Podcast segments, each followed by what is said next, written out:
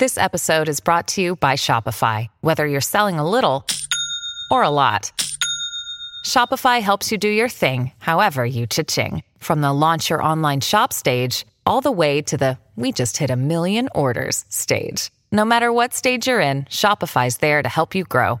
Sign up for a $1 per month trial period at shopify.com slash special offer, all lowercase. That's shopify.com slash special offer. Hello, I'm Jason Dick, and this is the CQ on Congress Coronavirus Special Report. We bring you daily updates on the policy news you need to know using the reporting prowess of CQ Roll Call. Today is Thursday, May 21st, 2020. The Labor Department reported today that another 2.4 million Americans filed for first time unemployment benefits last week. That brings the total since mid March, when the pandemic took hold in the United States, to more than 38 million. And that is with parts of the United States beginning to open. That means nearly one out of five working adults have filed a claim and are out of work. No one knows what the economy that comes back will look like. If social distancing rules become the new norm, fewer workers will be needed in many places, such as restaurants, stadiums, and airplanes, just to name a few. So the future of work and how we work is a big question mark. How Congress works is also in flux. We will examine that and how some lawmakers are trying to prevent companies from being held liable if their employees contract the coronavirus while on the job. We begin with CQ Roll Call's Jim Saksa. The pandemic has temporarily closed around a third of U.S. small businesses. To help keep them alive, Congress created the Paycheck Protection Program to offer them forgivable loans to cover payroll and some other fixed costs. But many small businesses have said the program's rules are too strict. So today, the Senate tried to hotline a bill to tweak the program and make it more flexible. But at least one senator was cool on the idea. Maine Republican Susan Collins introduced a measure this afternoon that would have given small businesses more flexibility in how they use the program's funds. The idea was to pass it by unanimous consent. Before putting the motion on the floor, though, leadership calls every Senate office to see if anyone will object. But Senate Majority Leader Mitch McConnell wrapped up the session without making the motion, so someone must have said no. The Senate is taking next week off for Memorial Day, so the program won't see any legislative changes until June. The way that Paycheck Protection Program, or PPP, works right now is that a small business can get a loan to pay employees and fix costs like rent. If they follow the PPP rules, then they won't have to pay back the loans. One of those rules says the companies have to use the money over an eight week period. But the shutdowns are lasting longer than that for a lot of businesses. So the bill would have doubled the eight week period to 16 weeks. It also would have let companies use the money for buying PPE or retrofitting their businesses to accommodate social distancing. It would also extend the application deadline till the end of the year. The House plans to vote next week on its own PPP flexibility bill.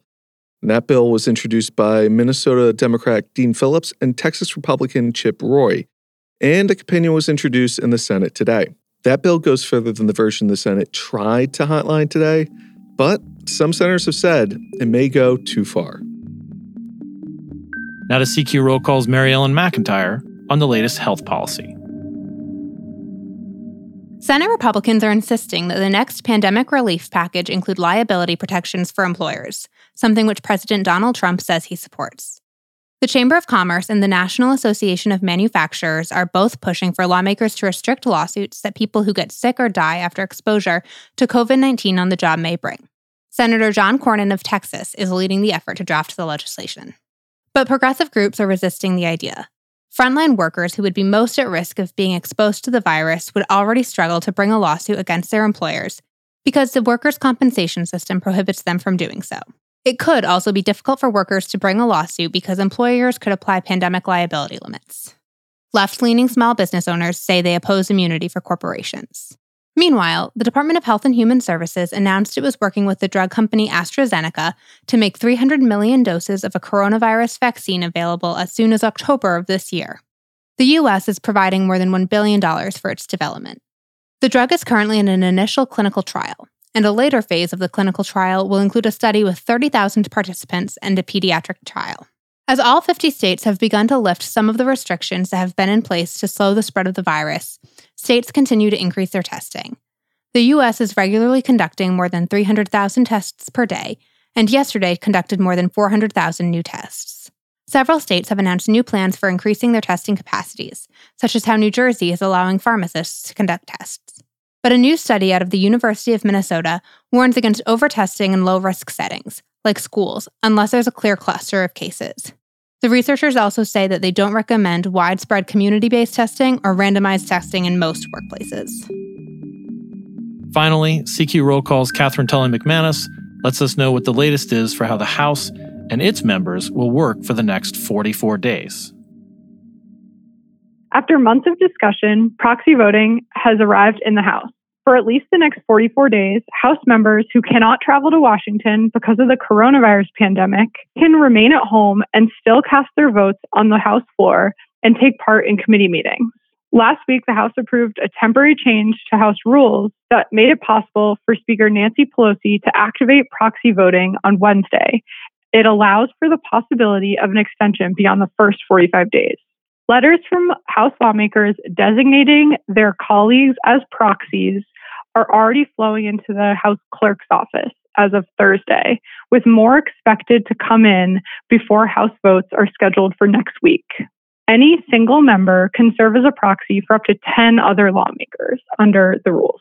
The first potential use of proxy voting would be on May 27th or May 28th when the House meets to consider a reauthorization of the Foreign Intelligence Surveillance Act and a bill to adjust the terms of the Paycheck Protection Program, which was created to provide small businesses with loans during the coronavirus crisis. Votes in committee won't happen so quickly. While committees will use the activation of proxy and remote proceedings to begin holding hearings, each panel must conduct at least two virtual hearings and a closed practice session of a virtual markup before an official binding markup with votes on legislation will be allowed. That leaves the timeline for when remote markups may happen up in the air. That's our CQ on Congress coronavirus special report for today. We'll be back Tuesday, the day after Memorial Day, with the latest. I'm Jason Dick, and for all of us in the CQ Roll Call newsroom, have a nice, good, long weekend.